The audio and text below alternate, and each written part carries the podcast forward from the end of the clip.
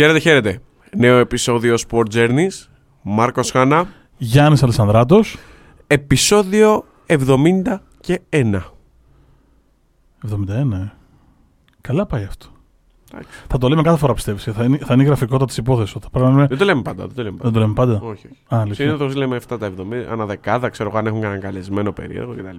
Θες περίεργο, τι είναι; Περί- το περίεργο είχε, για να καταλάβετε, είπε κανένα περίεργο. είναι αυτό το. Θα σου πω, δεν θα θυμηθώ ένα παλιό βιντεάκι στο YouTube. Μα συγχωρείτε για την απουσία μιας εβδομάδας. ναι, μπλέξαμε λιγάκι είναι η αλήθεια και εντάξει σκεφτόμουν ότι στο προηγούμενο επεισόδιο είπα ότι επιτέλους έχουμε βρει ένα καλό ρυθμό. Μα και εγώ σου είπα ότι πιστεύεις ενδιαφέρει τον κόσμο, θέλοντας να σε προστατεύσω από τυχόν τέτοια γεγονότα. Θα πω ότι βάλαμε τον Αϊτόρ σε τίτλο και έπαθε ρίξη χιαστών. Όχι, μην τα λες τώρα αυτά, γιατί θα δημιουργηθεί κίνημα εναντίον μας. Όχι, όχι, να ξέρεις ότι μου το έστειλε φίλος και. και συνάδελφος και μου έγραψε. Τον Αϊτόρ στον τίτλο, τι τον ήθελες. Εντάξει, δεν φταίμε εμείς τώρα. Ήταν κακιά στιγμή. Και ο Φρόκου έπαθε και ο Τουραγέ Και ο έπαθε. Τουραγέ, εντάξει, ναι, ναι, ναι. Δεν έχει Άσχημα. να λέει. Άσχημα, άσχημα, πολύ άσχημα. Λοιπόν, Εντάξει. Αν ήταν ε, διαφορετική εποχή θα σου έλεγα ότι ήταν άσχημα. Πλέον, OK, okay, προφανώς είναι ένας πολύ σοβαρός τραυματισμός, αλλά λιγότερο σοβαρός σε σχέση με το παρελθόν. Πολύ πιο γρήγορη αποθεραπεία, πολύ πιο εξελιγμένα τα πράγματα. ε, εντάξει, ναι. Ε, Παλιά ο χιαστό έκοβε καριέρα. Career ending, ναι. Ε, Τώρα είναι season ending, οπότε είναι, είναι λίγο καλύτερα τα πράγματα, αλλά είναι, ήταν άσχημο. Ειδικά το Αϊτόρ γιατί το κατάλαβες. Δηλαδή, επειδή ήμουν στο γήπεδο, ε, το πήραμε γραμμή πολύ γρήγορα. Εντάξει, ήταν κρίμα για την όλη φόρμα που είχε, για το comeback που έκανες, πραγματοποίησε στην ε, καριέρα του και νομίζω ότι θα ήταν, μια, θα ήταν σεζόν καριέρας. Για το ότι λήγει το συμβόλαιο του το καλοκαίρι. Εντάξει, αυτό δεν εντάξει. τύχει. Δεν τίθεται θέμα. Θα ανανεωθεί, είναι νομίζω ε, θέμα ωρών. Δεν θα, ημερών. ανανεω, δεν θα ανανεωθεί με τα ίδια χρήματα. αλλά τέλος πάντων. Λοιπόν, πάμε να, Ναι, να οκ, πάμε. θα πάρει αύξηση πάντως πιστεύω. Δεν νομίζω ότι ο Παναθηναϊκός το κάνει με λιγότερα χρήματα γιατί είναι και το επικοινωνιακό αλλά είναι και το ψυχολογικό προς τον παίκτη. Έτσι. Μακάρι. Λοιπόν, αφορμή για αυτό το επεισόδιο ήταν η εξής. Την Πέμπτη το βράδυ ήμουν στο σεφ και είδα τον Ολυμπιακό να χάνει από τη Μονακό. Γιατί δεν λες ότι ήμασταν μαζί; Δεν είναι ντροπή. Α, ναι, σωστά. Ήμασταν μαζί λοιπόν και ήμασταν στο σεφ στο Ολυμπιακός Μονακό. Και την Κυριακή ήμουν στο Βόλο για το Βόλος Παναθηναϊκός. Μην ρωτήσετε πώς βρέθηκα, γιατί βρέθηκα. Βρέθηκα. Λοιπόν, ε, η σκέψη μου ήταν ότι αυτές οι δύο ομάδες μοιάζουν πάρα πολύ. Και μοιάζουν πάρα πολύ στο μοντέλο τους. Μοιάζουν πάρα πολύ σε αυτό που στην πραγματικότητα θα έπρεπε να είναι το παράδειγμα. Δηλαδή, έχουμε μέσα στα πόδια μας δύο πολύ πετυχημένα παραδείγματα του πώς πρέπει να λειτουργεί μια ομάδα ποδοσφαίρου, πώς πρέπει να λειτουργεί μια ομάδα μπάσκετ. Και πάντα μου κάνει εντύπωση στο γιατί δεν το... Και δεν είναι οι πρώτες. Το έχουμε ξαναδεί, το έχουμε ξαναδεί. Και μου κάνει πάντα εντύπωση το γιατί δεν το ακολουθούμε και κάνουμε κάτι τέλειο ανάποδο. Μην 17 το- αλλαγέ μην- προπονητών κλπ. Μην, μην το περιορίζεις στο άθλημα. Πώς πρέπει να είναι το μοντέλο δόμησης μιας φυσιολογικής ομάδας. Τέλος. Ομαδικό είναι το σπορ. Τώρα, αν μεταβάλει τα νούμερα 24, 12, 14 κτλ., δεν έχει να λέει. Είναι το μοντέλο για να χτίσεις μια η- υγιή ομάδα, μια υγιή κατάσταση συνολικά. Ωραία. Εμένα να σου πω τι μου έδειξαν και το Ολυμπιακός Μονακό και το, Παρα... το Βόλος Παναθηναϊκός και γιατί ε, ήθελα να το κάνουμε αφορμή για επεισόδιο. Οι οπαδοί των ομάδων θα στηρίξουν την προσπάθεια σε ήττα, σε νίκη, σε καλό, σε στραβό. Αλλά πρόσεξε. Εδώ υπάρχει ένα, ένα ζητούμενο. Η στήριξη ήρθε πρώτα από τη διοίκηση. Δηλαδή η διοίκηση είπε αυτός είναι ο προπονητής, ο Γιώργος Μπαρτζόκα στον Ολυμπιακό, ο Ιβάν Γιοβάνοβιτ στον Παναθηναϊκό. Με αυτόν θα πορευτούμε. Κατ' ουσίαν κάντε τα κουμάντα σας. Γιατί να θυμίσω ότι υπήρχε μουρμούρα και για τον Μπαρτζόκα στον Ολυμπιακό. Α το πρωτάθλημα το Final Four πιο πριν. Πάλι στο γήπεδο ήμασταν και τα βλέπαμε να υπάρχει μουρμουρίτσα για τον Μπαρτζόκα. Και για τον Γιωβάνοβιτς πάλι από το γήπεδο μπορώ να σου πω ότι υπήρχε μουρμούρα ακόμα και το καλοκαίρι. Μην κοιτάς ότι το 10 στα 10 τα έχει κάνει όλα ίσωμα και είμαστε. Ο Ιβάν είναι καβάλα στάλογο και κατεβαίνει τηλεοφόρο ε, καλπάζοντας. Δεν είχε πάρει χαφ. Ποιοι είναι αυτοί οι χαφ, γιατί περιμέναμε τόσο πολύ για να πάρουμε τον Ντρούι και τον Τζόκαη, γιατί πήραμε το Βέρμπιτς και όχι άλλο, άλλο extreme. Τι θέλω να πω; Το πρώτο πράγμα είναι η διοίκηση. Δηλαδή η διοίκηση είπε αυτός είναι παιδιά. Στους οπαδούς. Στηρίξτε τον. Δεν έχετε άλλη επιλογή. Και σε δεύτερο χρόνο η ίδια η διοίκηση με τις πράξεις της, οι ίδιες οι διοικήσεις μάλλον, με τις πράξεις τους, ε, στήριξαν εμπράκτος στους προπονητές τους. Δηλαδή, ο Μπαρτζόκα στηρίχθηκε και χτίστηκε ένα πλάνο μπασκετικό με τον τρόπο που εκείνος θέλει και στο Γιωβάνοβιτς ακριβώς το ίδιο. Και μετά θα πάμε στα αγωνιστικά. Και αγωνιστικά μοιάζουν. Μπορεί να μην τους φαίνεται, αλλά και αγωνιστικά μοιάζουν αυτές οι δύο ομάδες. Κοίταξε, ο, ο αφορισμός και η ξερολίαση είναι ίδιον του ελληνικού λαού. Πολλές φορές και εμείς οι ίδιοι που μπορεί να, αυτή τη στιγμή να το κατακρίνουμε, να το έχουμε πραγματοποιήσει. Εγώ ξέρω. Ή αυτό που είπες την προηγούμενη εβδομάδα, το expertise. Όλα είναι υποκειμενικά. Εκτός από αυτά τα δύο, που είναι αντικειμενικά; Η ξερολίαση που έχουμε σαν λαός και οι υποφαινόμενοι. Σίγουρα το έχουμε κάνει. Εγώ, εγώ το παραδέχομαι, δεν ξέρω για σένα. Εγώ Σίγουρα δεν- έχω. Εγώ δεν το κάνω. Εντάξει, okay. το κάνει παιδιά. Σας μπω σε κατηδίαν συζητήσει μπορώ να σας το επιβεβαιώνω. Να Απλά σου πω θα κάτι- εκτεθεί μόνος του. να σου πω κάτι. Εγώ ξέρω ότι δεν το κάνω. Εντάξει, φτάνει αυτό. Λοιπόν. Αποδεδειγμένα και στην Ελλάδα αλλά και στο εξωτερικό, πολλά τα παραδείγματα, ε, ξεκινάει α, η βάση όλου αυτού τους οικοδόμηματος είναι η διοίκηση. Αν δεν υπάρχει μια υγιής κατάσταση στο διοικητικό κομμάτι και αυτό μπορεί να έχει, να έχει πολλά μέτωπα. Αυτό να είναι το οικονομικό, ε, αν μιλάμε για ένα μεγάλο μετοχικό κεφάλαιο και μια με- μεγάλη μετοχική σύνδεση, οι συγκρούσεις που υπάρχουν, ε, η κατάσταση των διοικητικών ηγετών, γιατί και αυτοί είναι επιχειρηματίες, δεν σημαίνει ότι έχουν ε, ατέρμονα έσοδα ή ε, που μπορούν να διοχετεύσουν στην ομάδα τους. Η κατάσταση εσωτερικά στο, δι- σε ένα ΔΣ, ξέχωρα από την ε, δομή μιας ε, διοίκησης, έτσι. Οπότε για μένα η διοίκηση είναι η βάση. Και από εκεί και πέρα έρχονται τα υπόλοιπα. Όταν η βάση είναι υγιής, νομίζω από εκεί και πέρα τα επίπεδα μπορούν να φτιαχτούν πολύ πιο εύκολα. Γιατί, Γιατί αν δεις ότι κάτι δεν λειτουργεί σωστά, το αφαιρείς, προσθέτεις κάτι άλλο. Αν η βάση είναι λάθος όμως, το οικοδόμημα καταραίει. Κα- Και έχω ένα παράδειγμα νομίζω που το έχουμε όλοι μας, στο, όλοι στο μυαλό μας φέτος, πώς κατέρευσε ένα οικοδόμημα επειδή η βάση δεν είχε σωστή κρίση. Και ήταν σε κρίση γενικώς. Τώρα τι θες να σου πω; Ναι, βέβαια. Ε, τι- τι- Ο, Ολυμπια... ο ποδοσφαιρικός Ολυμπιακός. Έτσι όπως το έλεγες στην ποδοσφαιρική Juventus είχα στο μυαλό μου, αλλά εντάξει, Ε, το, το ακούω. η, η ποδοσφαιρική κυβέρνηση βρίσκεται σε κρίση τα τελευταία τέσσερα χρόνια. Ξέρεις που διαφωνώ. Συμφωνώ σε όλα όσα είπες. Είμαι, είμαι πολύ μαζί σου σε όλο αυτό. Διαφωνώ σε ένα πράγμα ε, το οποίο είναι όχι επί της ουσίας, είναι ίσονος σημασίας στην πραγματικότητα. Η αίσθηση που μου έδωσε η διοίκηση της ΚΑΕ Ολυμπιακός και η διοίκηση της ΠαΕ Παναθηναϊκός ήταν ότι παιδιά, αυτός είναι ο προπονητής. Αυτός θα φτιάξει την ομάδα. Αυτός κάνει κουμάντο και εμείς ακολουθούμε. Αυτό είναι πάρα πολύ σημαντικό στην ψυχολογία του οπαδού. Να σου το πω διαφορετικά. Ήμασταν στο γήπεδο στο Ολυμπιακός Μονακό. Ναι. Το περισσότερο χειροκρότημα ποιος το πήρε; Στην είσοδο των ομάδων. Στην παρουσίαση των ομάδων. Ποιος πήρε το πιο χειροκρότημα, θυμάσαι; Όχι, δεν θυμάμαι. Ο Γιώργος Μπαρτζόκα. Εφάμιλο με, με τους Λούκα και του Παπα-Νικολάου, να στο θέσω έτσι. Και με το Λαρι. Δηλαδή, εφάμιλο το, της- το- των, των πριμαντώνων αυτής της ομάδας. Ε, Στο Βόλο δεν ξέρω αν το έχει δείξει η τηλεόραση γιατί δεν είχα ε, εικόνα εκείνη τη στιγμή.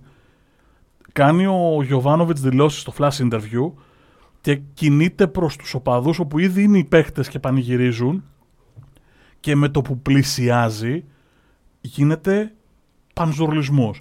Και το ίδιο έγινε και το απόγευμα στην πρώτη βόλτα του Γιωβάνοβιτς. Δηλαδή βγήκε στον αγωνιστικό χώρο αυτό που λέμε μια πρώτη αναγνωριστική βόλτα στον αγωνιστικό χώρο και όσοι οπαδοί του Παναθηναϊκού ήταν στο Βόλο ε, σηκώσαν το γήπεδο στον αέρα.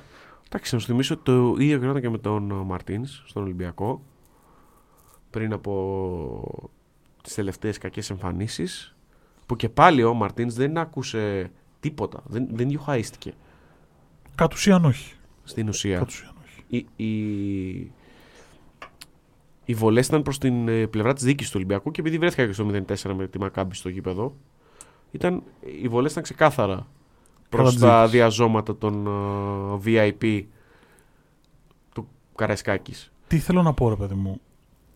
Δεν λέω ότι όλοι οι προπονητές είναι καλοί. Υπάρχουν καλοί προπονητές, καλύτεροι προπονητές και οι καλύτεροι προπονητές. Σωστά. Αλλά ακόμα και αυτό δεν μπορείς να το δεις εάν δεν αφήσεις τον άνθρωπο να δουλέψει. Ο Μπαρτζόκας δηλαδή ξεκίνησε, θυμάμαι, μέσω χρονιάς πρόπερση. Ο Γιωβάνοβιτς πέρσι, στο ξεκίνημα, να σας θυμίσω, ο Παναθηναϊκός ήταν ε, από κακός έως. Κακός. Εντάξει, ο Ολυμπιακός έφτασε, έπιασε σχεδόν πάτο πριν αναλάβει ο Μπαρτζόκας. Να Ναι. θυμίσουμε ότι ήταν η μετά Blood εποχή. Η επο... Ακολούθησε ο Κεστούτη και Μζούρα. Και στη, Δέχομαι. συνέχεια, και στη συνέχεια ήρθε ο Γιώργος Μπαρτζόκας για να κάνει το rebuild της ομάδας. Πήρε ένα λευκό χαρτί, Ναι, σωστά, αυτό το ακούω. πορευόμαστε με τον Μπαρτζόκα, θα χτίσει την ομάδα της επόμενης ημέρας. Η πρώτη χρονιά ήταν αναγνωριστική καθώς ήταν η τελευταία του, του Σπανούλη, οπότε εκεί άρχισαν μπήκαν οι, οι πρώτοι λύθοι, τα, σταδιακά δηλαδή τα πρώτα κομμάτια, με την μεγαλύτερη χρησιμοποίηση και αξιοποίηση του Σάσα Βεζέγκοφ, με την ε, μεγαλύτερη ε, εμπλοκή που στην αρχή ήταν λίγο ανοχελική του Γιάννου Λαρετζάκη που πρόσθεσε ένα γρανάζι στον ελληνικό κορμό. Πρόσεξε εδώ, σε διακόπτω στο γρήγορο για να σου δώσω άλλο ένα σημαντικό Η προσοχή κομμάτι. του Σλούκα. Θα σου δώσω άλλο ένα σημαντικό κομμάτι των δύο προπονητών το που μοιάζουν. Όταν είχε έρθει ο Μπαρτζόκα, το Λαριτζάκη δεν τον ήθελε. Ναι. Δεν Όχι, τον ήθελε. Όχι, δεν τον ήθελε. Απλά Δεν τον ήθελε. ήταν, κομμέ, θεωρούταν κομμένος και να βρει ομάδα. Στην πρώτη προετοιμασία ήταν για να φεύγει. Απόδειξη το ότι δεν είναι δογματικός ο Μπαρτζόκας. Τον έχει κάνει δύο χρόνια μετά. Πιθανότατα ένα από τους καλύτερους 7 και 8 players στην Ευρωλίγα. Νομίζω ότι δεν. Θα σου πω, αλλά και λίγο και την προσπάθεια του παίχτη τον έχει κάνει. Είδε τη Συμφωνώ. δουλειά του, τη Έχεις βελτίωσή του, την προσπάθειά του και του έδωσε τον χώρο. Οπότε, ναι, δεν είναι δογματικός. Έχεις δίκιο. Το ίδιο ισχύει και με τον Γεβάνοβιτ. Αν δεις παίκτες του Παναθηναϊκού, και τώρα δηλαδή μπορούμε μέσα στη διαδικασία να το συζητήσουμε και να δεις παίκτες του Παναθηναϊκού που ήταν λίγο. Πώς να το θέσω. Περιοθεωρημένοι, όχι από την ομάδα, αλλά από τους οπαδούς. Και τους έχει κάνει πλέον να δείχνουν πολύ πολύ καλύτεροι. Τους ψήνει ρε παιδί μου, πώς το λένε, και δεν τους αδικεί. Και ο Γιωβάνοβιτς και ο Μπαρτζόκα σου περνάνε την αίσθηση ότι δεν είναι άδικοι. Πρόσεξε, δεν λέω ότι δεν είναι άδικοι εν τέλει, γιατί πρέπει να πάρουν εκατοντάδες αποφάσεις μέσα σε μια σεζόν ή σε ένα παιχνίδι. Σίγουρα κάποιον θα δικήσουν κάποια στιγμή. Αλλά έχουν ψήσει, ξαναχρησιμοποιώ επίτηδες το ίδιο ρήμα, τους παίκτες και όχι πλέον τους οπαδούς, ότι δεν είναι άδικοι. Αυτό είναι πολύ σημαντικό και ξαναλέω ότι αυτό ξεκινάει από το κεφάλι. δεν έχει να κάνει με την αδικία. Αν, αν, ε, αν θέλεις τη δική μου άποψη.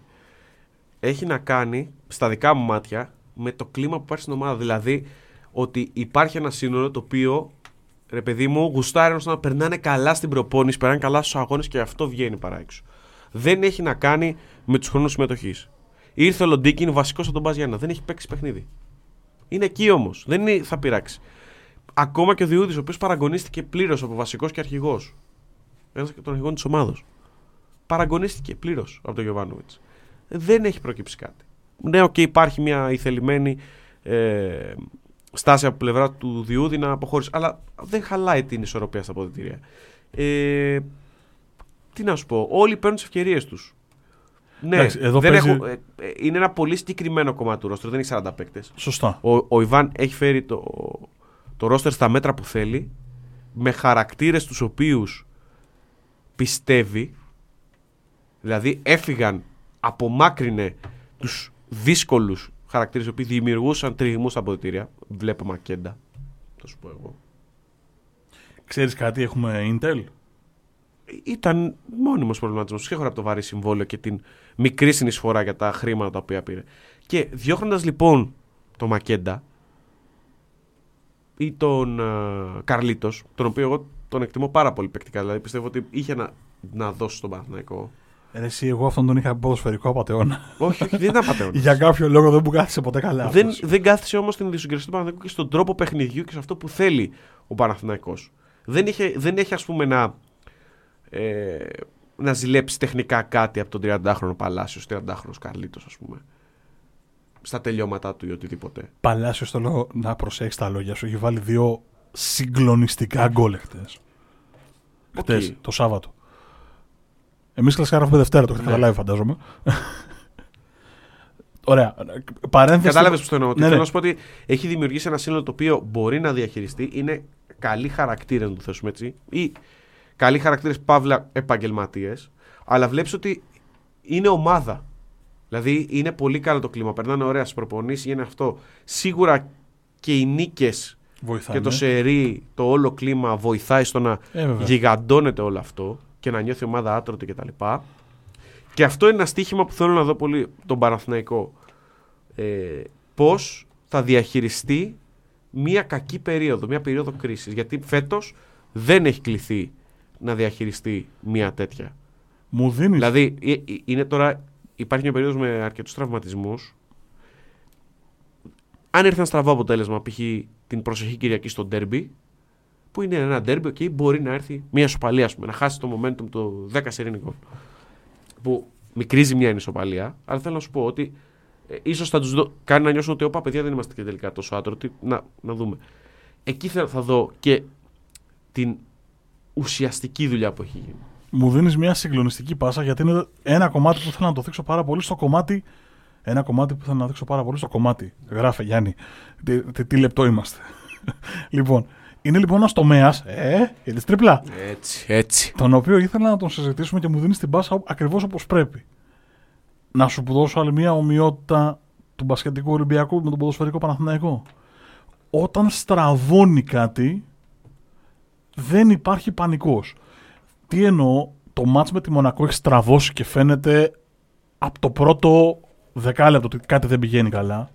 Ο Ολυμπιακός δεν πανικοβάλλεται. Το έχασε το μάτς στο τέλος, δεν έχει σημασία ε, δεν πανικοβάλλεται. Παίζει το μπάσκετ του. Αυτό είναι, αυτό ξέρουμε να κάνουμε. Θα το κάνουμε έτσι. Βγήκαν plan B, δεν είναι δογματικός, καμία από τις δύο ομάδες δεν είναι δογματική. Βγήκαν οι συνεργασίες, χάθηκε το παιχνίδι, δεν έγινε τίποτα. Στην Πασκόνια, ας πούμε, που έχει στραβώσει επίσης στο ματ, αυτή η πίστη των παικτών στο πλάνο είναι πολύ ξεκάθαρη. Στον Παναθηναϊκό, επειδή ήμουν και με τον Άρη στο γήπεδο και με τον Βόλο στο γήπεδο, κόντρα στον Άρη το μάτσο του Παναθηναϊκού έχει στραβώσει πολύ και έχει φτάσει 91-92. Ο κόσμος τον σπρώχνει προς τη νίκη και προς το. Δεν υπάρχει μουρμούρα, δεν υπάρχει αυτό. Έλα, μωρέ, τι κάνουν τώρα. Αλλά ο Παναθηναϊκός δεν αλλάζει τον τρόπο που παίζει. Είναι ένα 22ο λεπτό, ειδικά με τον Άρη, είναι πολύ ξεκάθαρο. Και δεν σηκώνει την μπάλα στον αέρα. Πάσες, να βρεθεί το ανοιχτό γήπεδο, να βρεθεί ο χώρος, να κάνω αυτό που πρέπει, αυτό που έχουμε διδαχθεί. Ακόμα και στο βόλο που η νίκη είναι άνετη. Ο Παναθηναϊκός 40 λεπτά παίζει καλά. Για το βόλος είστε πάρα πολύ πίσω. Αλλά δεν έχει βρει χώρου να κάνει σούπερ το παιχνίδι του. Στην ουσία είναι η εμπνεύση του Βέρμπιτς. Δηλαδή οι πρώτες τέσσερις τελικές είναι όλες του Βέρμπιτς. Μέχρι να κάνει το υδραυλικό ο Παλάσιος και να γίνει το 1-0. Αλλά ακόμα και, και ο Παναθηναϊκός δεν ψαρώνει. Δεν ψαρώνει τον κόσμο που είναι εκεί που είναι σημαντικό να βγαίνεις τώρα σε εκτός σα κάνεις 15.000 Παναθηναϊκούς. Δεν ψαρώνει από το ότι το ματ βρίσκει έναν αντίπαλο παίζει όλο πίσω. Δεν ψαρώνει ούτε με τον Άρη. Όπως και ο Ολυμπιακός δεν ψάρωσε με την Πασκόνια, δεν ψάρωσε στη Μαδρίτη. Ρε παιδί μου, τι θέλω να πω για να το κλείσουμε και να το συζητήσουμε. Είναι και οι δύο ομάδες τόσο στημένες πάνω στα θέλω του προπονητή τους, τόσο βαθιά ριζωμένος στο DNA τους, ο τρόπος παιχνιδιού, που δεν θα αλλάξει ακόμα και αν στραβώσει το παιχνίδι. Ακόμα και αν κάτι δεν πηγαίνει καλά. Αυτό σε βάθος χρονού δεν μπορεί παρά να σου βγει σε καλό. Και σου απαντώ και για τις κρίσεις που συζητάς. Δηλαδή, ακόμα και αν χάσουν παιχνίδια, ακριβώς επειδή είναι τρίτη φορά ψημένοι ότι το πλάνο είναι σωστό, θα επιστρέψουν εκεί. Απλά συμφωνώ απόλυτα σε αυτό που λες Προσυπογράφω κιόλας. Απλά... Μιλάω τόση ώρα που δεν ήξερα τι να κάνει. Δεν ήξερα πώς να αντιδράσει. Συμφωνώ απόλυτα, το μικρόφωνο. Ναι. Συμφωνώ απόλυτα σε αυτό που λες. Βάζω πλέον ένα αστερίσκο ότι είναι διαφορετικό ε, σε ένα μάτς να μείνεις πιστός σε ένα πλάνο και είναι διαφορετικό να σου στραβώσει ένα αποτέλεσμα το οποίο θα, σε, θα σου φέρει μία εσωστρέφεια Δηλαδή, τι δεν πήγε καλά, γιατί χάσαμε, ας πούμε. Ε, θα έρθει και μια πίεση βαθμολογική, θα έρθει και μια πρώτη κριτική αρνητικού, αρνητικής φύσεως από τα μέσα. Οπότε είναι ένα σύμπλεγμα πραγμάτων το οποίο θα κληθείς να διαχειριστείς σε μια στραβή, ειδικά, με ένα, ε, ειδικά μετά από ένα τόσο μεγάλο σέρι. Όμως, στην περίπτωση, στις δύο περιπτώσεις μάλλον που έχουμε σταθεί, είναι τέτοιες προσωπικότητες των προπονητών, οι οποίες έχουν επιβάλει επί της ουσίας το πλάνο τους, ε, έχουν επιβάλει τα θέλω τους παντού, στους, στα αποδητήρια, ε, στη διοίκηση, μέσω, μέσω αυτού του τρόπου και στον κόσμο, έμεσα έτσι όχι άμεσα, που αυτός ο Παναθηναϊκός και αν χάσει ακόμα και αν διασυρθεί την Κυριακή από τον Ολυμπιακό, εγώ σου λέω την επόμενη εβδομάδα θα πάει και μπορεί να κάνει 5-0. Να κερδίσει. Ακόμα και αν έρθει η χειρότερη ήττα, ρε παιδί μου.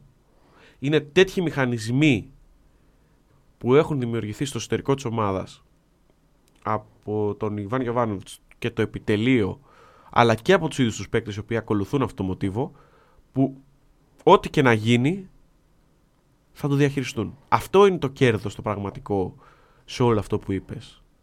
Και το κέρδος της ομάδας, του συλλόγου, όταν έχει πίστη και στήριξη σε ένα πολύ συγκεκριμένο πλάνο.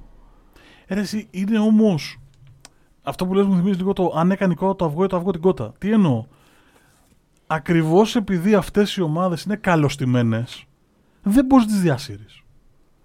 Δηλαδή δεν θα φτάσουν ποτέ στο να διασυρθούμε για να φτάσουμε σε μια κρίση ε, εσωτερική. Μα όχι, δεν έχει να λέει. Δεν καταλαβαίνεις τι λέω, ότι μια κρίση μπορεί να σε βρει στον δρόμο, δεν είναι ότι θα φτάσει εκεί. Το ένα μάτς να είναι 0-0 μέχρι το 92 και να το ψάχνεις με το πλάνο σου κτλ. Είναι ότι είναι, έχει να κάνει με τη δουλειά της ομάδας. Η ομάδα έχει δουλευτεί πάνω σε μια συγκεκριμένη στρατηγική, έχει την ψυχραιμία της, διαχειρίζει το μάτς με την μπάλα κάτω, ακόμα και 0-0 θα έπαιζε το παιχνίδι στα 97 λεπτά που ήταν με τον Άρη, στην προκειμένη περίπτωση, ή στα 40 που έπαιξε ο Ολυμπιακός με τη Μονακό, πιστή στο δικό της πλάνο. Το να έρθει μια ήττα του πλάνου αυτού σε ένα παιχνίδι με οποιαδήποτε μορφή γιατί είναι μια ήττα, είτε βαριά ή όχι, εκεί βλέπεις την, αντί, την αντίδραση της ομάδας, τους πραγματικούς δεσμούς ε, που υπάρχουν ε, στα αποδητήρια. Ναι, ε, στα καλά, θα σου πω, αυτή τη στιγμή ο Παναγιώτης έχει ένα τρομακτικό momentum. Νιώθει ανίκητος. Όταν λοιπόν θα κλειδονιστεί αυτό από ένα αποτέλεσμα που μπορεί να συμβεί. Δεν σου λέω ότι βγάζει έπαρση στο χορτάρι. Απλά θέλω να σου πω ότι πώς αισθάνονται. Δεν μπορεί να μην αισθάνονται αυτή τη στιγμή το momentum, αυτή την άβρα. Θα τους κερδίσουμε όλους που πάμε να το σηκώσουμε. Αυτό είναι το κλίμα. Πρόσεξε. Γι' αυτό σου λέω ότι δεν ξέρω αν, αν έκανε το αυγό την κότα ή κότα το αυγό. Διότι αυτή η έπαρση. Μάλλον όχι αυτή δεν υπάρχει η έπαρση. Το είπα. Όχι έπαρση. Ε, αυτό το momentum που συζητάς έχει χτιστεί μέσα από το πλάνο. Δηλαδή, το momentum χτίστηκε από το πλάνο και το πλάνο χτίζεται μέσα από το momentum. Γι' αυτό σου λέω, δηλαδή. Μα προφανώς είναι αλληλένδετα. Ε, αλλά όταν θα σπάσει λοιπόν, θα ιτηθεί αυτό το πλάνο θα ιτηθεί σε ένα, σε ένα ντέρμπι, ας πούμε. Αυτή η ήττα θα φέρει πιο κοντά τους αντιπάλους. Οπότε θα υπάρξει μια πίεση η οποία δεν υπάρχει. Θα υπάρξει μια κριτική τι δεν πήγε καλά, τι δεν πήγε. Και σίγουρα στην ψυχολογία θα βάλει μια ε, εσωτερική αναδιοργάνωση. Όπα, παιδιά, να δούμε τι γίνεται. Ξανά.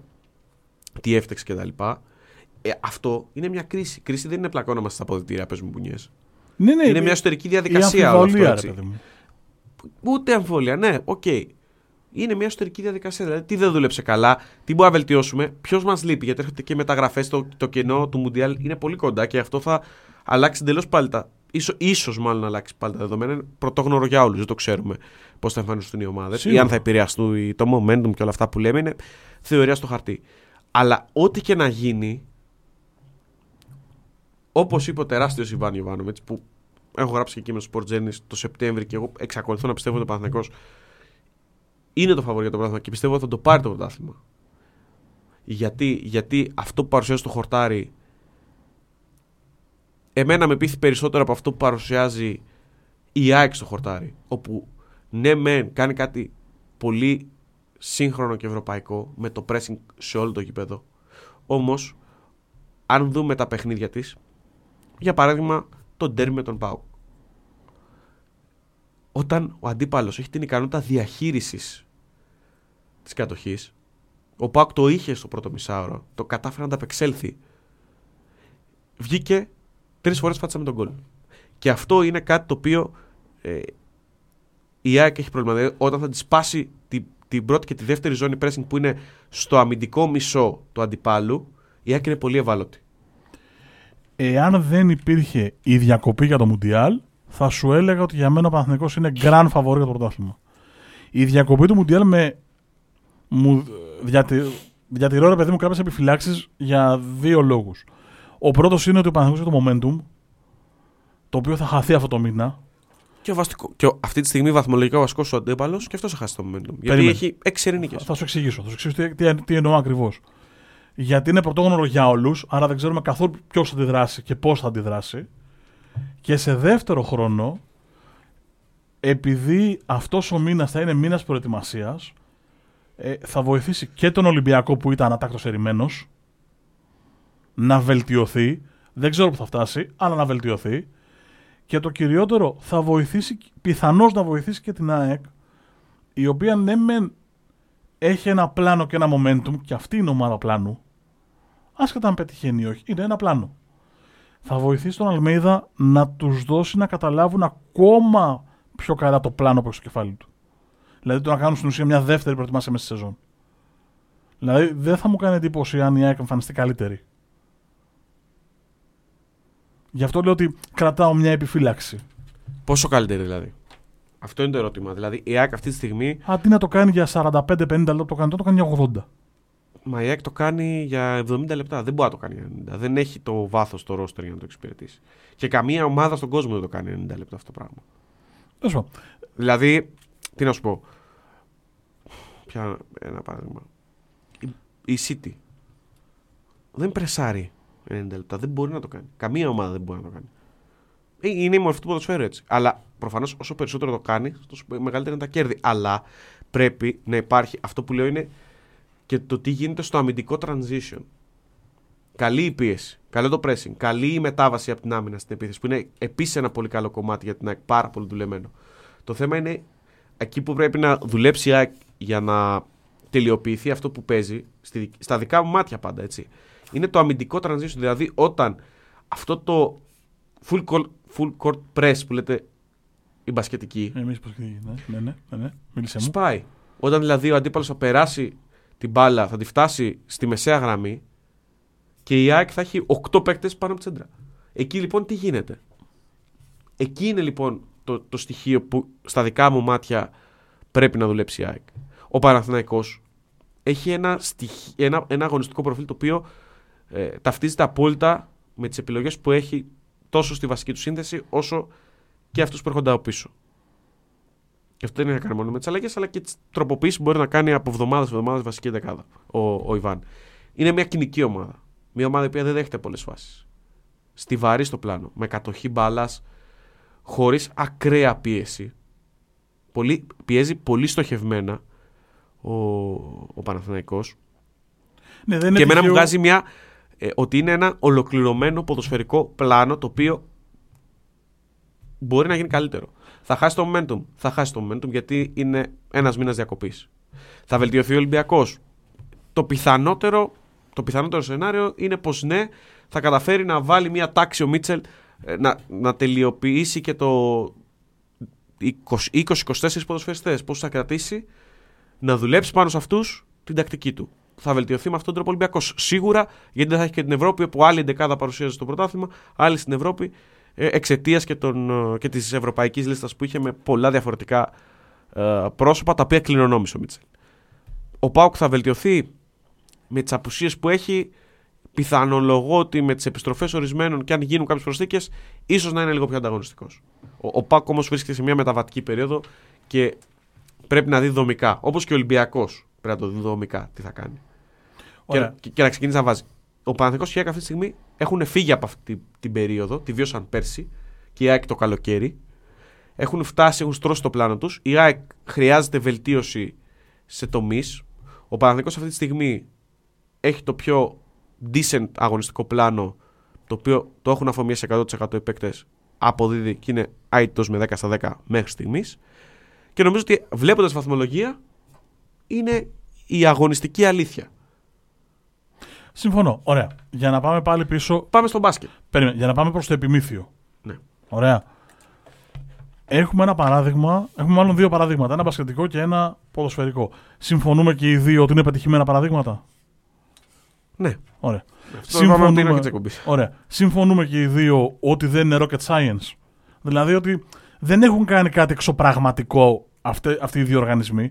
Έχουν κάνει αυτό που μάλλον συζητάμε ως φυσιολογικό. Να το θέσουμε ένα απλό παράδειγμα. Να, γιατί το έχω στο μυαλό μου από την αρχή, Πάμε. όταν μου πει το θέμα. Γιατί με τον Μάρκο ξεκίνησαμε την κουβέντα από το Σάββατο ε, για να το κάνουμε για, για την εκπομπή. Έπρεπε να έχω παρέα στην επιστροφή από τον Βόλο. λοιπόν. Όπως και στην προσωπική μας ζωή. Όταν λέμε ότι θέτουμε ένα στόχο ή παίρνουμε μια απόφαση. Ότι θα το κάνουμε και δεν είμαστε στο μετέχμιο να το κάνω, να μην το κάνω. Ξέρεις, έχοντας ζυγίσει τα θετικά, τα αρνητικά και λέμε φύγαμε το κάνουμε. Τα ποσοστά επιτυχίας, μάλλον τα ποσοστά να εκπληρώσεις το στόχο που έχεις βάλει, δεν είναι πιο υψηλά από το να πεις πάμε και βλέπουμε ή να έχεις και πισινές στο μυαλό σου. Στην καθημερινότητά μας. ναι, ξέρεις τι γίνεται όμως. Είναι τόσο, για μένα, στο δικό μου μυαλό είναι τόσο απλό. Ποιον έχουμε, προπονητή Μάρκο Χάνα. Ποιο είναι το budget, αυτό. Ποιες είναι οι επιλογές, αυτές. Ποιο είναι το πλάνο που θα δομήσουμε με... σαν ομάδα με αυτούς τους άξονες, αυτό. Πάμε. Αν αρχίσουμε μετά και λέμε αυτό, ε, α, να βάλουμε και εκείνο, α, και το παράλληλο, και το δεξιά και το αριστερά, αρχίζει δηλαδή υπάρχει μια εσωτερική αμφιβολία ότι το πλάνο έχει κενά, θα αποτύχει. Αργά ή γρήγορα.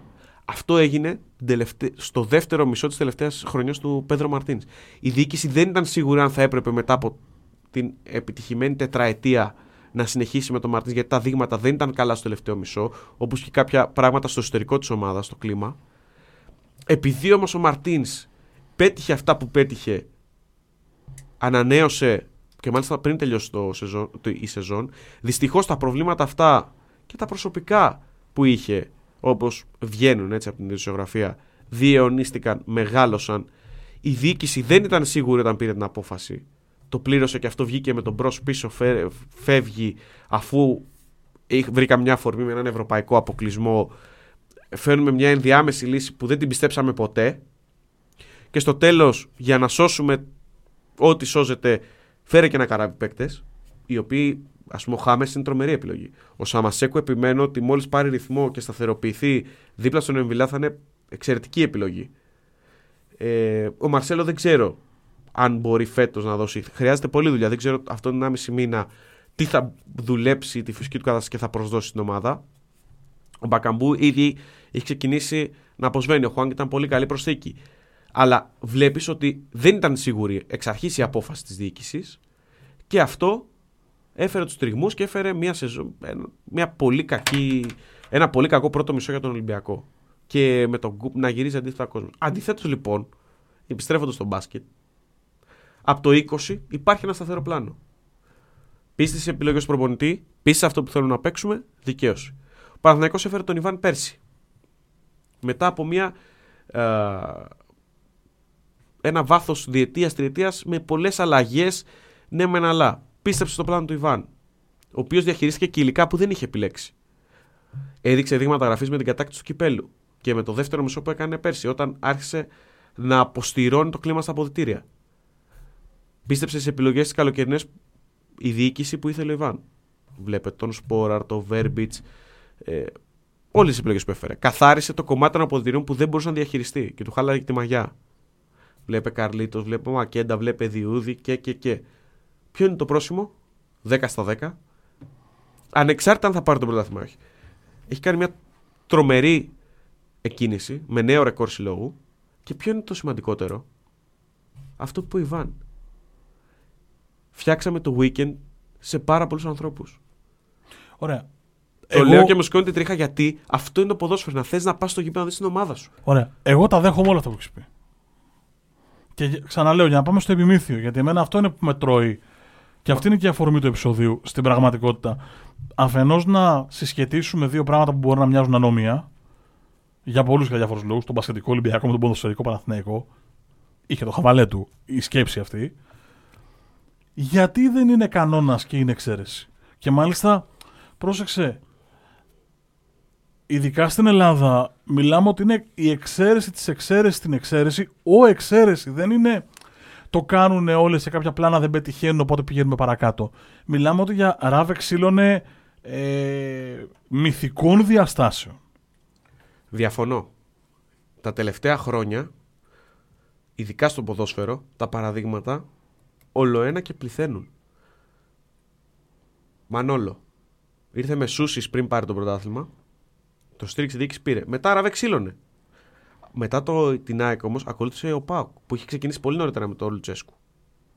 Μετά τον Πάοκ ήρθε ο Ολυμπιακός με τον Πέδρο Μαρτίν. Πέντε χρόνια. Τε, τέσσερα και μισό, τέσσερα. Τέσσερα χρόνια. Επιτυχημένα. Διαδοχή, δι, διάδοχος του Ολυμπιακού Παναθηναϊκός με τον Ιβάν. Δεύτερος χρόνος σίγουρα θα μείνει γιατί έχει ανανεώσει ήδη. Και ακολουθεί πιστεύω και η ΑΕΚ. Αν δεν θελήσει ο Αλμέιδα να πάει σε μεγαλύτερη να ομάδα. πάει σε κάποια μεγαλύτερη ομάδα γιατί και αυτό που αρχίζει και δείχνει είναι πάρα πολύ ωραίο και σίγουρα θα υπάρξουν μελλοντικά, αν συνεχίσει αυτή η πορεία και αυτή η αγωνιστική εικόνα περισσότερο, ειρήνε. Πάμε στο μπάσκετ. Ο πρώτος συντάξα ήταν ο Παναθηναϊκός. Βασικά, ο Ολυμπιακός του Ιωαννίδη. Άλλα budget ρε όμως. Πάμε, μπάσκετ... στον, πάμε στο, στον Παναθηναϊκό τον Μπράντοβιτς, όπου ήταν ο πρώτος διδάξας αυτό το πράγμα. Άλλα budget όμως. Ακολούθησε εκεί βοήθαγε και το υλικό Γιάννη. Ακολούθησε ο Ολυμπιακός που σε μια όχι πολύ καλή πορεία με το Γιαννάκη ήταν πορεία ετών. Και ας μην είχε τίτλους. Σου ξαναλέω, εκεί βοηθάνε και τα budget. Ναι, ναι, αλλά είναι σημαντικό γιατί όταν στο ποδόσφαιρο την ίδια σεζόν υπήρχε ράβε ξύλωνε. Στον Παναθηναϊκό, στην ΑΕΚ, στον Ολυμπιακό. Ερχόταν ο ένας προπονητή τον άλλο. Ήταν εξαίρεση δηλαδή η, η παρουσία Βαλβέρδε. Η παρουσία του, του Ντέμι στην προεδρία της ΑΕΚ Πώς το λέγανε τον προπονητή. Κόλλησα τώρα. Το έχουμε κάνει και σε Με το επεισόδια. Λορέντζο Σεραφέρερ. Σεραφέρερ. Καταλαβες. Δεν έχει να κάνει μόνο με τα budget. Έχει να κάνει και με τη λογική. Και τώρα τα budget είναι υψηλά στο ποδόσφαιρο. Ο Ολυμπιακός έχει τεράστια χρηματιστηρία εκεί. Εντάξει, ο, το μπάσκετ του Ολυμπιακού και του Παναθηναϊκού είναι πολύ ψηλά τα συμβόλαια. Καμία σχέση. Δηλαδή, ειδικά ο Παναθηναϊκός και ο Ολυμπιακός τώρα που συζητάς. Ε, Παναθηναϊκός και μπάσκετ Real Madrid της ποδοσφαίρου εφάμιλο. Δηλαδή μην το συζητάς. Δεν θα διαφωνήσω, αλλά και πάλι για τηρουμένων των συνθήκων και των οικονομικών συνθήκων που ζούμε, τα λεφτά που δίνονται σε... και το άνοιγμα που έκανε φέτος και ο Ολυμπιακός και ο Παναθηναϊκός είναι αρκετά μεγάλο. Τα προηγούμενα χρόνια ήταν ακόμα πιο μικρή ψαλίδα, πολύ πιο ψαλιδισμένο το budget. Μιλάω για εκείνη την περίοδο. Γενικώς, παιδί μου, τι θέλω ναι, να πω. Όχι, ότι... αλλά θέλω να σου πω ότι βλέπεις ότι το οικονομικό, OK, okay, δεδομένων πάντα των εποχών, πάντα θα γίνονται υπερβάσεις. Αλλά θέλω να σου πω ότι τα τελευταία χρόνια, ειδικά στο ποδόσφαιρο, πληθαίνει. Στο μπάσκετ υπάρχει μια άλλη κουλτούρα. Δεν ήταν τόσο πολύ ράβε ξύλωνε, όσο, το, όσο, ε, τόσο έντονο όσο στο ποδόσφαιρο. Αυτό αλλάζει γιατί βλέπουν ότι η συνταγή που πετυχαίνει είναι αυτή. Και νομίζω ότι το επιμήθυνε αυτό που πάμε από την αρχή. Ότι είναι ένας συσχετισμό πραγμάτων. Ξεκινάει από τη βάση, δηλαδή μια διοίκηση υγιή, με όλα τα κομμάτια υγιή, και από εκεί και πέρα αρχίζεις. Ποιο είναι το πρόσωπο που θα καθοδηγήσει την ομάδα; Αυτό. Απόλυτη στήριξη. Ποιο είναι το πλάνο του; Αυτό. Ποιες είναι οι επιλογές των παικτών για να το υποστηρίξει αυτές; Δηλαδή, όταν υπάρχει πίστη και υπάρχει μια υγεία σε όλη αυτή την πυραμίδα, το αγωνιστικό έρχεται, είναι το τελευταίο κομμάτι της πυραμίδας που έχετε και συμπληρώνει όλο το οικοδόμημα. Νομίζω ότι αυτό είναι το, το επιμήθειο είναι ότι ανεξαρτήτως αθλήματος, αυτό που είπαμε ότι δεν έχει να, σε όλα τα ομαδικά σπορ η, η, η συνταγή είναι αυτή. Το πλάνο θριαμβεύει. Ακριβώς. Ωραία. Δεν Η πίστη στο πλάνο βασικά. Δεν συμβαίνει. Ούτε ειδικά στην Ελλάδα δεν δε, δε, δε σκόνω κουβέντα. Ειδικά στην Ελλάδα το ράβε ξύλων είναι ε, η μεγάλη μας αγάπη, ας πούμε. Και δεν το καταλαβαίνω. Δηλαδή τα παραδείγματα είναι μπροστά μας. Τα βλέπεις. Δεν είναι ότι είναι μακρινά. Γιατί να, πούμε, σου πει κάποιος, Μα είδες και η Μπαρσελόνα από τη Μασία που έβγαλε. Η Μπαρσελόνα είχε 200 εκατομμύρια μπάτζετ έβγαλε και από τη Μασία εκείνη με τη μεγάλη ομάδα που έβγαλε τέλος πάντων, αλλά είχε και budget. Στην Ελλάδα υπάρχουν τα παραδείγματα των ομάδων που, δεν, που μπορούν να γίνουν τέλος πάντων με τα budget που γίνονται. και δεν το βλέπεις. Δηλαδή, ο μπασκετικός Παναθυναϊκό είναι, για να το πάμε ανάποδα, ο μπασκετικός Παναθυναϊκό και ο ποδοσφαιρικός Ολυμπιακός είναι τα αντιπαραδείγματα αυτών των δύο. Εντάξει, την τελευταία δεκαετία Παναθυναϊκό από, από τη φυγή Μπράντοβιτς και μετά. Ε, εντάξει, Γιατί είναι- ήταν, όπως είπαμε, ήταν παράδειγμα. Έτσι. Το λες και μεγαλούτσικο το δείγμα. Είναι μεγάλο το δείγμα, δεν θα διαφωνήσω.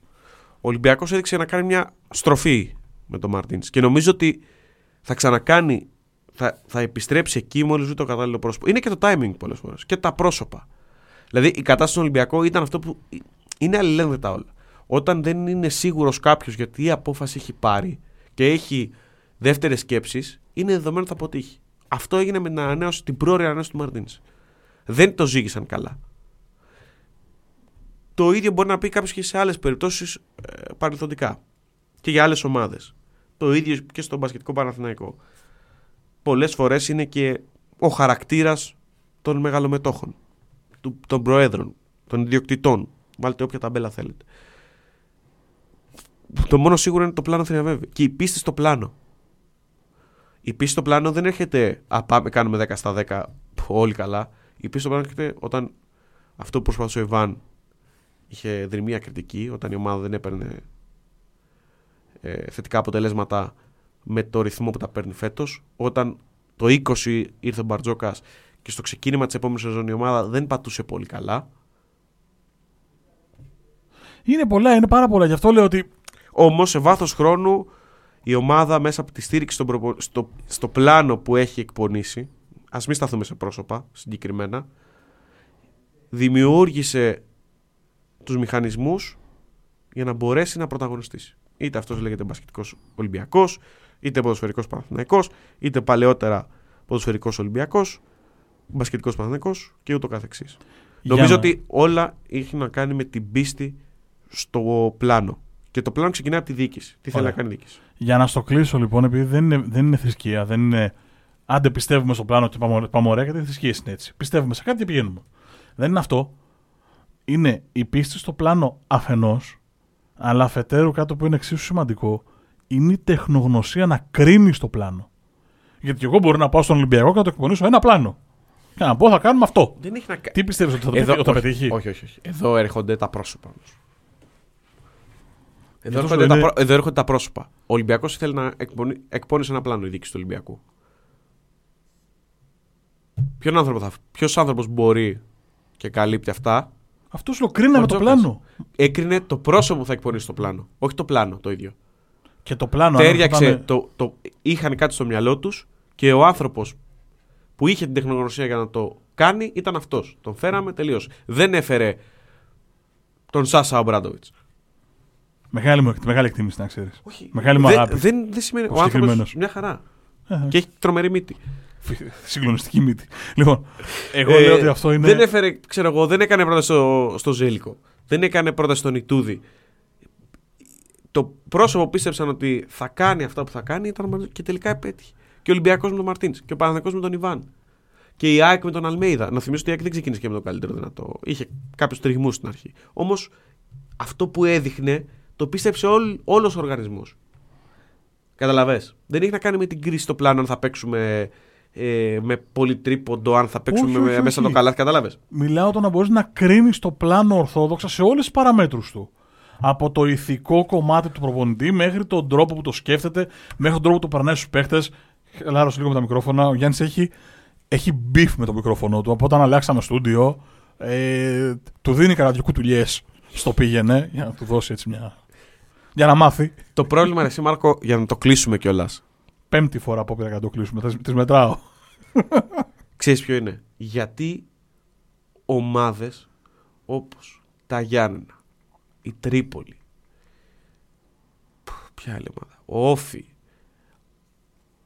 αυτές οι ομάδες που και το οικονομικό τους βεληνικές είναι πολύ χαμηλότερο από τα σύνολα που συζητάμε. Η ευκαιρία διάκρισης είναι πολύ πιο δύσκολη από τα σύνολα που έχουν και μια πολύ βαριά φανέλα. Γιατί δεν το κάνουν. Τα Γιάννενα με το Γιάννικη. Αν είχαν προσφέρει ένα, ένα οικονομικό συμβόλαιο, όσο και αν το θάμπωσε το Project SAC, θα είχε μείνει. Το ε, project με τον ε, περσινό προπονητή που είναι στον Αστέρα Τρίπολη, σύμψε με τον όνομα. Το με όλο το Μεταξά. σεβασμό. τον κύριο Μεταξά, τον Αρακλή Μεταξά. Γιατί δεν φρόντισε η διοίκηση να, του, να, τον, να το φτιάξει ένα πλαίσιο που θα μείνει και δεύτερο χρόνο να ξανακάνει μια πολύ καλή ομάδα όπως είχε κάνει πέρσι. Να συνεχίσει αυτό το έργο και να συνεχίσει για χρόνια. Και ξέρεις που θα έρθω να σταθώ; Μάλλον, α, εκεί ταιριάζει η περιγραφή που έδωσες πριν με το Ράβε Ξύλινο και τα λοιπά. Είναι πρόσωπο που μας αρέσει. Γιατί η Φράιμπουργκ λοιπόν, 18 ολόκληρα χρόνια, έχει έναν τίμιο άνθρωπο εκεί πέρα που από την Day One έχει μία φιλοσοφία από τις μικρές κατηγορίες. Πήρε την ομάδα, έφτιαξε όλο το ποδοσφαιρικό πλάνο, βγάζει παίκτες, βοήθησε την ομάδα στην κατηγορία να διακριθεί, να πάει στην Ευρώπη, να κάνει μια πολύ καλή κίνηση με τους Bundesliga. Και είναι μια ομάδα η οποία δεν είναι ούτε παραδοσιακή δύναμη. Είναι στα σύνορα της Γερμανίας με την Ελβετία. Είναι μια ομάδα της επαρχίας, θα λέγαμε, της Γερμανίας, όπως συνηθίζουμε να λέμε για τις περιφερειακές ομάδες στην Ελλάδα. Όμως είχε ένα πλάνο, το στήριξε και βήμα-βήμα έφτασε μέχρι εκεί που μπορεί να φτάσει. Μπορεί να πάρει και το πρωτάθλημα στο τέλος, να πάρει ένα ευρωπαϊκό, να είναι αυτή η κόρυφο του πλάνου. Θα το έχει φτάσει όμως. Μια... Αυτό ζηλεύω. Αυτό θα ήθελα να δω. Ωραία. Σου υπόσχομαι λοιπόν ότι μέχρι το τέλος του χρόνου θα μας έχει κάνει την τιμή εδώ, στη Γιάφκα του Αμαρουσίου, ένας μπασκετάνθρωπος, ο οποίος ξέρει πάρα πολύ καλά το πώς στείνονται οι ομάδες. Έχει χτίσει πολύ καλά project της τελευταίας δεκαετίας άριστα project της τελευταίας δεκαετίας. Εγώ τώρα τα μαθαίνω αυτά, έτσι. Και θα, μας, θα, θα τον βάλουμε εδώ να τον ανακρίνουμε να μας πει πώς, γιατί και τα λοιπά και τα λοιπά. Θέλεις; Εγώ μέσα είμαι, το ξέρεις. Ωραία, ναι. τελείωσε. Δεσμεύτηκα από αέρος, ξαναπήκα για τρίτη φορά τα μικρόφωνα. Είναι η ώρα να με χαμηλώσεις λίγο γιατί δεν, δεν, δεν γίνεται δουλειά διαφορετικά. Δεσμεύομαι λοιπόν ότι μέχρι το τέλος του χρόνου να είμαστε καλά. Θα κάνουμε ένα τέτοιο επεισόδιο. Θέλεις; Και με τη δέσμευση του Μάρκου θα κλείσουμε αυτό το τεράστιο κεφάλαιο που ανοίξαμε. Λοιπόν, ε, ήταν η αφορμή το δικό μου ταξιδάκι στα γήπεδα το τελευταίο τετραήμερο γιατί αποφάσισα να το παίξω να κάνω παδικό τουρισμό σε σεφ και βόλο. Όχι, αστείευομαι, για δουλειά. Ε, το μετερίζει. Με οδήγησε και στα δύο γήπεδα. Οπότε είχα στο μυαλό μου αυτό. Ο Γιάννης ο συνήθως ό,τι σαν χλαμάρα μου ανεβοκατεύει τη στηρίζει γιατί είναι ο συμπαρουσιαστής μου για 71 επεισόδια σε αυτό το podcast. Το οποίο που το ακούνε, Γιάννη μου; Σε όλες τις πλατφόρμες αναπαραγωγής podcast. Στο Spotify, το Podbean, τα Apple Podcast, τα Google Podcast. Στο YouTube φυσικά, εκεί όπου ανεβαίνει ε, κάθε εβδομάδα το επεισόδιο. Στο www.sportspavlajourneys.gr Ξέχωρα από τα podcast μπορείτε να βρείτε και τα κείμενα τα οποία α, επιμελούμαστε. Θα ανανεώσω τη στήλη μου. Έχω κανένα μήνα να γράψω. το συγγνώμη, αλλά λόγω όγκου δουλειάς δεν προλαβαίνω. Έχω τόσες ιδέες, το συζητάω κάθε Σαββατοκύριακο με τον Μάρκο και ξεκινάω να γράφω μια παράγραφο, κάνω save το Word και μένει στο προσχέδιο. Αλλά θα καταφέρω να τα εκπληρώσω αυτά τα προσχέδια που έχω αφήσει. Στον αέρα δεσμεύομαι ότι πρέπει να κανονίσουμε αυτές τις ιδέες που έχουμε στα Word και οι δύο αντί να τις κάνουμε κείμενα μήπως να τις κάνουμε σφινάκια επεισόδια, δηλαδή 20 λεπτά, 25 λεπτά, με αυτή την ιδέα να το συζητάμε και να προχωράμε. Μην δεσμεύεσαι στον κόσμο. Δεσμεύομαι σε σένα, στον κόσμο. σε σένα που με παίρνει. Έρχονται ωραία πράγματα και στα επόμενα επεισόδια. Μείνετε συντονισμένοι. Έχουμε ορισμένους καλεσμένους ξέχωρα από τον μπασκετικό που είπε ο Μάρκος που έχουν να δώσουν τη δική τους νότα. Θα πάμε και θέατρο. Έχουμε, έχουμε πράγμα τώρα. Ε, έχουμε μπει τελειώσαμε αυτή την περίοδο που οι ομάδες θέλουν να μονταριστούν και να πάρουν παιχνίδια για να βρουν ρυθμό. Τώρα έχουμε βρει ρυθμό και θα γίνει χαμός. Γιάννη Αλεξανδράτο. Μάρκο Χάνα. Μέχρι την επόμενη φορά. Να είστε όλοι καλά. Γεια σας.